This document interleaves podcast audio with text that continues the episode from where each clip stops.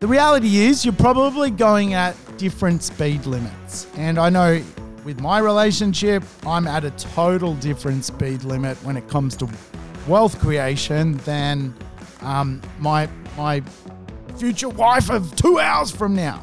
Um, but that's okay.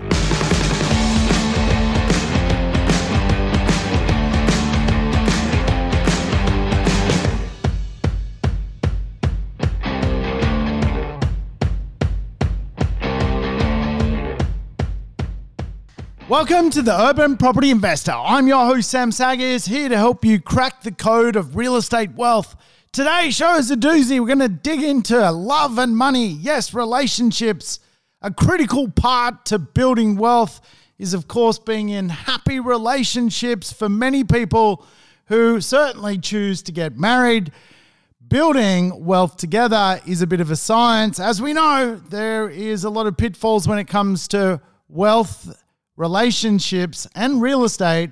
So today we're discussing the big three. How do we build wealth alongside our beautiful partner and get to the end game, which of course is financial freedom, not driving around like weirdo.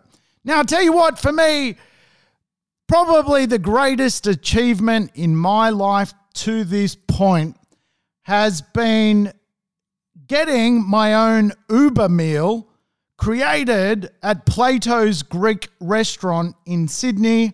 You today can order an Uber Sam meal box and you will get my own dish, which I have fundamentally got the restaurant to create especially for me. Apparently, it's a bestseller.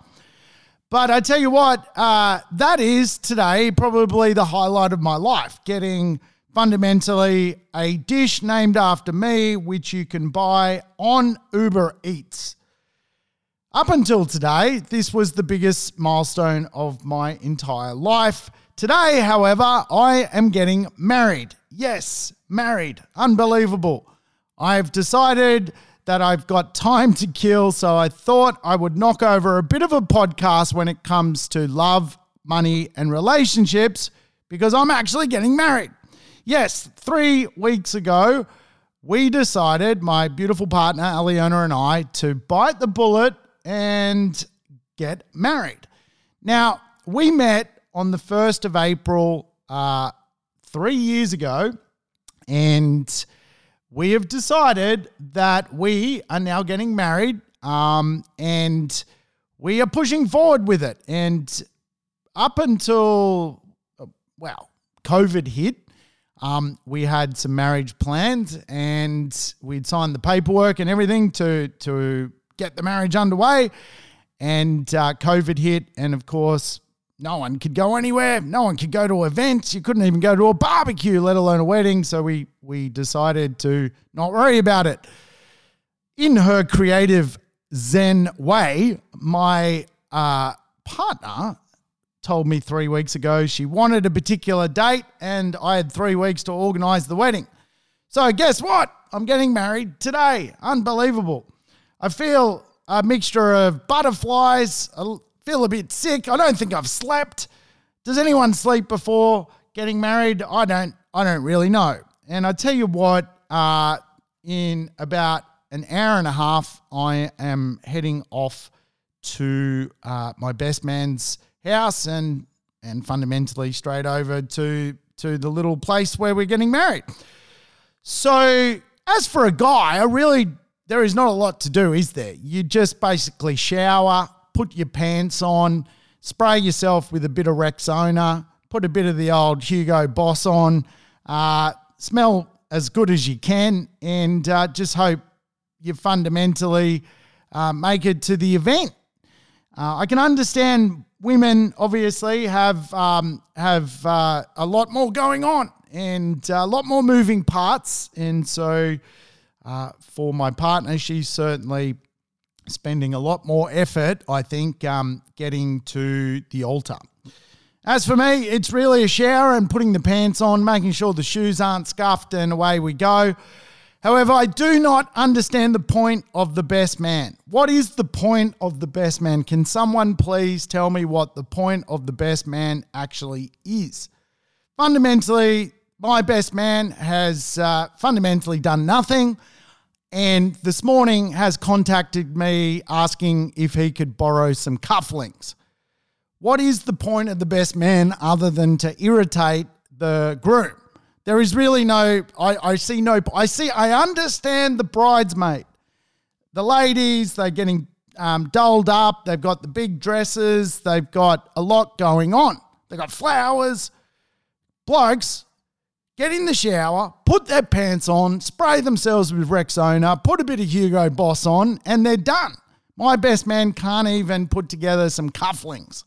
So uh, today I'm off to the chapel. And of course, as a coach on real estate, I often have seen over the years that people who get themselves in committed relationships without understanding each other perfectly can absolutely end up in a place where financially they end up in misery because they have entered a relationship with someone that they cannot go the distance with. Their values aren't aligned, their goals aren't aligned, and even their financial world has misalignment. And of course, all this can create is future financial challenges. So I wanted today's show to be about the idea of love and money. And as a 45 year old male species who's never been married before, I probably have very little qualifications to be doing this podcast show about the idea of love and money, other than I have coached many people over the years and had to help coach people undo a lot of financial gain by seeing them get into a situation where they're either separated or divorced.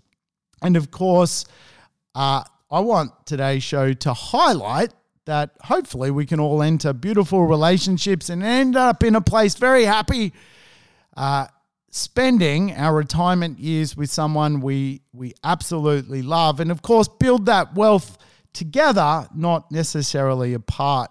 It's interesting. Real estate, of course, is a place of shelter. And what I find so fascinating about the demographics of real estate is one of the biggest demographics as to why we need so many properties is actually divorce. That uh, for everyone who gets married, certainly around 50% of those people end up splitting apart. And of course, what that ultimately means is more shelter, more people meeting more dwell- dwellings. So, of course, real estate and love and money absolutely collide. In 2019, 113,000 marriages were registered, a massive amount and 49,000 divorces were also granted in Australia. You can imagine, again, uh, many of those people who ended up getting married are happily happily married and going in the right direction. But circa around 15 50% of people actually end up splitting up. And I think um, even the COVID statistics has revealed that people hate each other uh, they worked that out when they had to spend all day together. It was all fun and games when, uh, you know, you uh, got up and went to work, got out and about, and you only saw each other for really 20 minutes a day. You thought you were in love. Then you realized, oh my God, I'm stuck with this person. I hate this person. So I tell you what, I've always uh, fundamentally thought that your life partner certainly has to have a financial interest into what you do because if you can move together, you can grow together. And again, I'm absolutely not qualified to give marriage advice uh, at all. And if anything, I have probably been through my fair share of train wrecks over the years when it comes to relationships. Today is really just my observations around working with people, seeing friends and family, all go through this idea of building something together, then having it ripped apart, and also my observations around how we can stay together longer. And of course, maybe just choose that right person so that we obviously don't end up in a financial nightmare, which comes with the concept of splitting up in a marriage. The median duration of a marriage, uh, according to the ABS in 2019, when the last um, data came out, was uh, around 12.2 years, right? So separation for many people happens after around eight years. And this blows my mind because I think we've all heard of the seven year itch. After 8.5 years, a lot of people are getting separated. And after 12.2 years, a lot of society is absolutely fed up with each other and moving in a different direction. And of course, when you think about the property market, the property market also works in a cycle. And we are seeing almost marriages mirror the property marketplace with the average divorce rate being about 13 years. The average property cycle is also about that period. So you can imagine um, we've got to not only master this thing called real estate wealth, we've got to also master our relationships.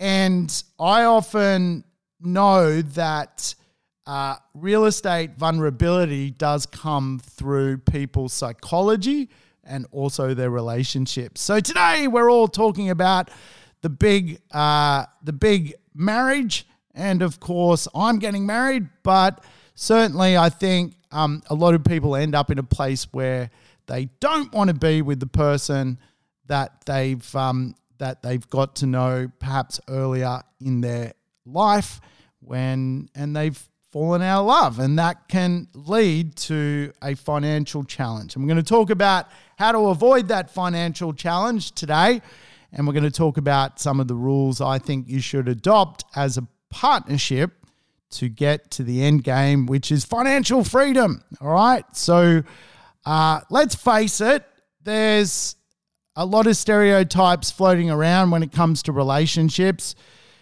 Arguably, men have lost their masculinity today. That that's a big conversation piece, and of course, there's plenty of girls out there with uh, daddy issues or whatever it may be. And I think um, one of the things that helped me get to a place where I finally met the one which I want to marry is understanding my love languages, right?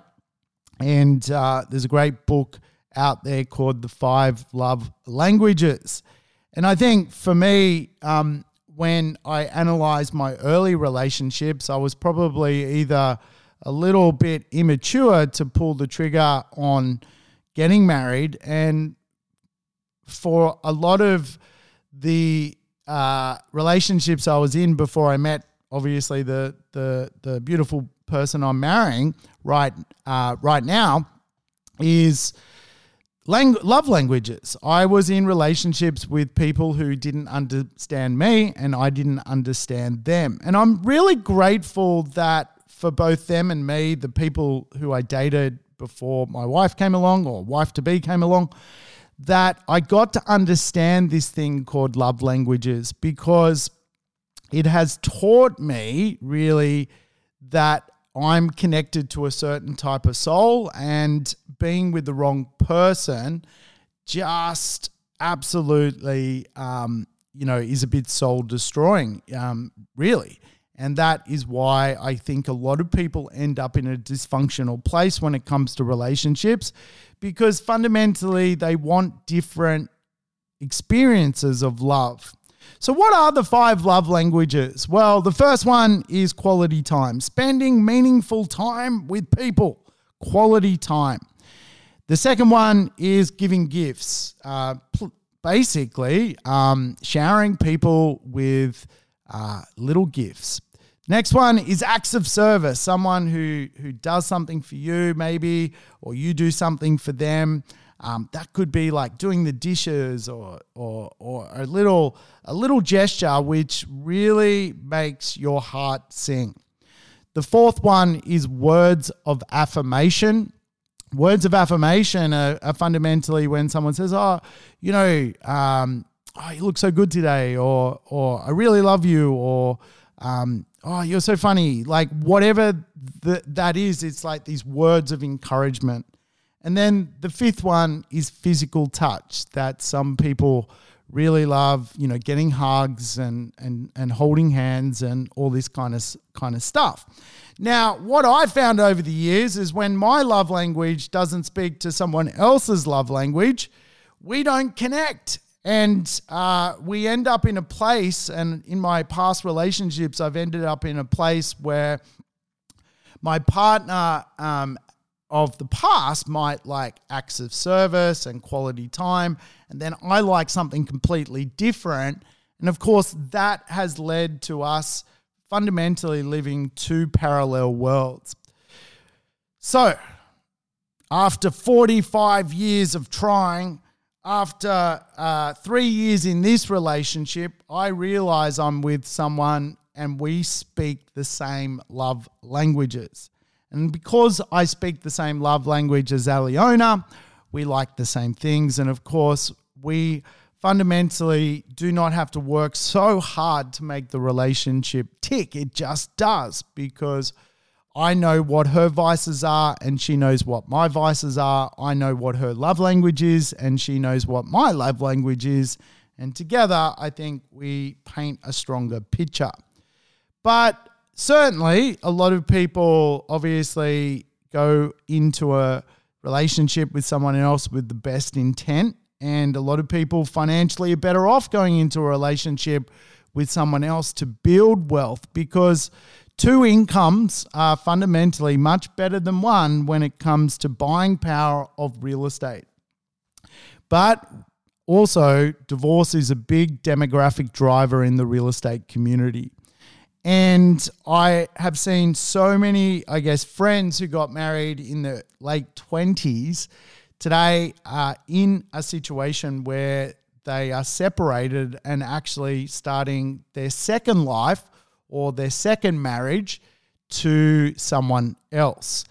And I do see that those people financially are trying to run two worlds. And the stress on them is incredible that both men and women who went through an early relationship and then had to basically give up on that relationship, but uh, have um, you know children and, and commitments to a, a past relationship. For many people, uh, they are running two financial worlds right now, and of course, I think um, for for many property investors who uh, end up in this place, they can end up in a situation where a lot of their assets end up being split apart. And of course, a lot of that future wealth gets obliterated by just not um, understanding how to work together in a relationship financially.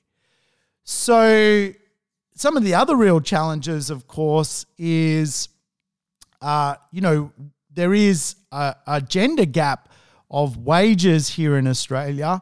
Uh, women, for example, earn on average around 13.5% less than men.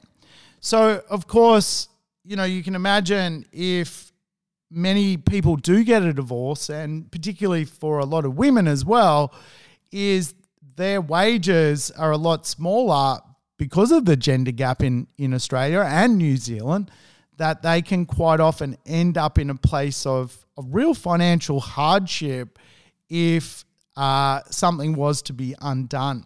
So this stuff's really, really serious because the consequences of, uh, you know, I guess not forming really good relationships and not ending up in a place where you're ultimately happy is devastating emotionally, but also financially, it can be very, very hard for for many of the people involved in the situation from a financial point of view, where assets are having to be sold off, where properties are being put on the market, which are expensive to buy, and there's lots of taxes and implications around buying real estate, and then all that gets undone, sold off, and of course, then we're put in a position where we're back to um, being only one person and one person's buying power.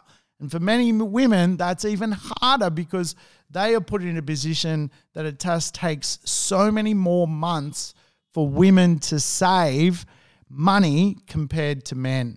You know, on average, to save a 20% deposit, it may take the average Australian around, uh, uh, you know, uh, 20 time, uh, 20% longer than, than, a, than the equivalent male, right?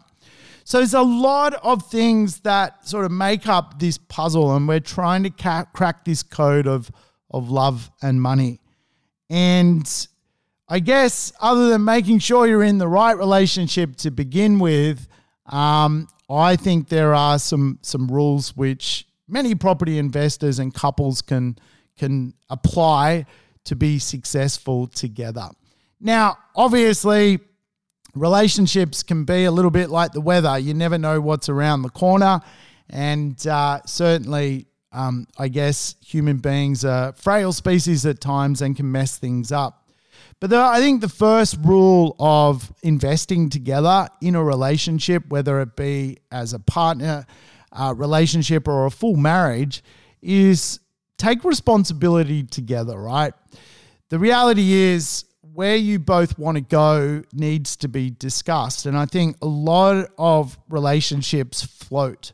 People don't talk about their financial goals, their life goals, their bucket list goals, and really just live a little bit in the moment, which sounds great, but also it leads or living in the moment does lead to a little bit of the idea of not feeling certain in the future. And I think a lot of people fail in their relationship because someone doesn't bite the bullet and lead and fundamentally say, well, look, this is all good and well. We're living this lifestyle. We're having fun. We're having fluffy ducks. You're a funny guy. You're a funny girl. Um, we have a good um, night out together. But what does certainty actually look like? Certainty certainty. What does certainty look like for you? Because to make you feel safe as a human being in this relationship, we have to take responsibility. And that psychology is so important. If you don't embrace psychology in a relationship, you're going to have a real challenge with future risk. And I think a lot of relationships break up because one partner won't give certainty to another partner. And of course, a lot of that is stemmed around financial uh, challenges. I mean, people want to feel safe that 10 years from now they're in a safe position. And if you're in a relationship where that is never discussed, I think that's probably one of the first rules which needs to be addressed so that you're both moving in the right position. The reality is, you're probably going at different speed limits. And I know with my relationship, I'm at a total different speed limit when it comes to wealth creation than um, my my future wife of two hours from now. Um, but that's okay. Like we understand that my skill set's a little bit higher in that space, and she's got skill sets in a different space. But we still work and understand that we are moving together fundamentally as one. And again, I think understanding your speed limit's so important because I coach a lot of people and I, I, get to speak to a lot of people about real estate. And it's so obvious when you sit down with a couple and they have never talked about their shared goals and dreams, and they're on completely different speed limits. She wants to go out and buy three properties, and he's conservative and wants to buy one. All of a sudden, uh, you're probably not in a position where you're moving responsibly together. And I think it's so important to map out a financial roadmap for the both of you, for the both of you. And again, um, you know, I'm I'm doing some coaching at the moment, and one uh, of the couple is probably on a on a faster speed limit, is a little bit more conscious that certainty is something they want to solve when it comes to the financial world they live in and wants to act. The second partner is sort of dragging their feet. Obviously, I don't get to see what happens behind the scenes, but no doubt if that is not solved, there's going to be a relationship crossover at, a, at emotional level if the financial world is not solved um, at a certainty level. And so I think this stuff is so critical. And, uh, you know, I, I certainly have seen families get torn apart by not understanding how to move at the right speed limit together. Obviously, I think it's so important that families have a budget and that budgets are better understood by both parties because, again, nothing breaks up a relationship more than money. It's it's ridiculous to to even think that money comes into a relationship and can tear it apart. Something so superficial as money, but it does because money actually means certainty to people. And when fundamentally people are taking the piss around money and don't even understand basic budgeting, then of course people spend at different speed limits, save at different speed limits, and then there is going to be certainly a conflict for many people if mortgages and builds and bigger ticket items are, are fundamentally um, you know one person's responsibility and potentially the other person well they are taking the piss when it comes to this idea of building a stronger better team and a journey together so i think we've got to be honest about money. Uh, you've probably heard my money shame story. If you haven't, go back and listen to Money Shame, Chernobyl Boy. I've done episodes on that kind of stuff. There are good bits to money, there are bad bits to money, and certainly money does make people feel vulnerable. Financial uh, security is something that everybody wants, and you don't have to be an expert on psychology to understand that. I mean, basic year 12 psychology around Maslow teaches us a basic human need for people is without question a level of certainty. So I think for most relationships, um, certainly setting some common goals and common themes around the relationship is so important. You've got to map out your joint bucket list. You've got to think about um, where you're going to take this relationship on all sorts of levels, whether that's establishing a family um, or building your financial masterpiece. You fundamentally, once you get married, you've got to start to think about what that means in a joint relationship. And I personally think um, doing some joint education together is a really, really good and powerful way to build muscle. And if that's financial muscle or money muscle, well, that may be doing some education and groups around property, right? That is a great way to, to develop together and to understand each other's world, bring in more certainty into each other's landscape, and move forward together. I often think having a relationship or investing with someone else is really a joint venture. And joint ventures are a great way to get ahead. And I really do think um, being in a committed relationship with someone else where you're both at the point where you're investing together is absolutely a joint venture in some respects.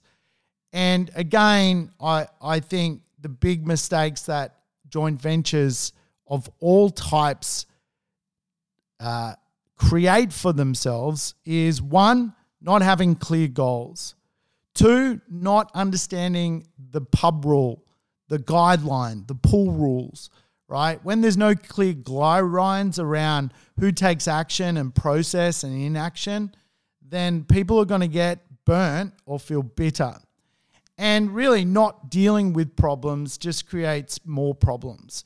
So, the three biggest mistakes I see no goals, no guidelines, and not dealing with the problem to begin with, which again just throws more hardship into the idea that as a uh, as a relationship, if you're moving in a financial direction together, you've got to sort of map some of this stuff out, write it down, and and actually take it seriously. So, as for me, today's the big day. I'm off. Uh, I'm off to to the wedding chapel. It's going to be a short episode today. I really apologize for that. It's um, a little bit of a clash with my timing. I'm a little bit nervous.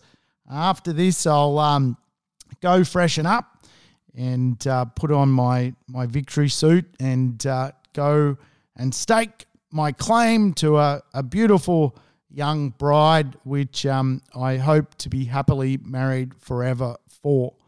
But I don't enter the relationship um, without, um, I guess, understanding, I guess, where I am in my life and also what my love languages are and her love languages. And I really feel that um, I think we can make a good life together. So, hey, thanks for listening. Um, I hope this is this episode has maybe made you think about improving your relationship with your partner. Maybe you can just sit down and start to map out some easy goals. There's some great books on goal setting. Um, the main thing I think to walk away with today is know your speed limit, um, work with your partner's speed limit, and have the same goals and journey mapped out so that you give each other certainty. Take financial issues off the table because there are so many better things to be worrying about rather than money. But money absolutely destroys more relationships than you can imagine. I think we've all seen the results of, for example, children of divorce. Uh, we've seen the results of families which split, split apart, and there really is no winners, right? So I think it's really important uh, at a bare ass minimum. Financial security for many people is one of their highest values.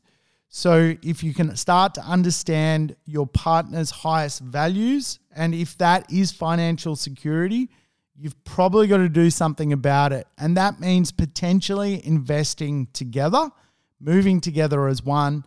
And of course, the ultimate outcome of investing together is so important because you'll have more buying power. So you can own more properties and you can certainly potentially double your wealth position by working with someone collectively to a common goal. And I think uh, some of the strongest relationships I've bear witness to have uh, certainly had their ups and downs, as any relationship is bound to have over the years. But looking at them now as they've gone through an investment journey together for, say, some two decades, those couples are just in such a magnificent, happy place. And one of my special clients, a lady called Donna, recently um, bought her dream home in Mosman here in Sydney. She had done that with her partner, Brad, by buying six or seven properties over the years, watching them grow in value, watching that cash flow pop out of those assets they've been on this journey for 20 years with me. Um, and those two have just created this awesome relationship that they're in.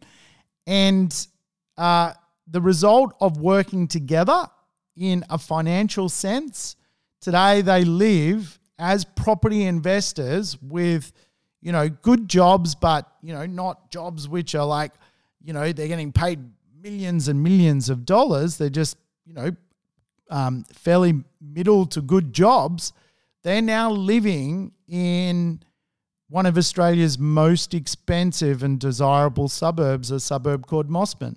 And they did that through hard work together in a financial sense. And they're now obviously living their dream, living in an awesome suburb uh, together.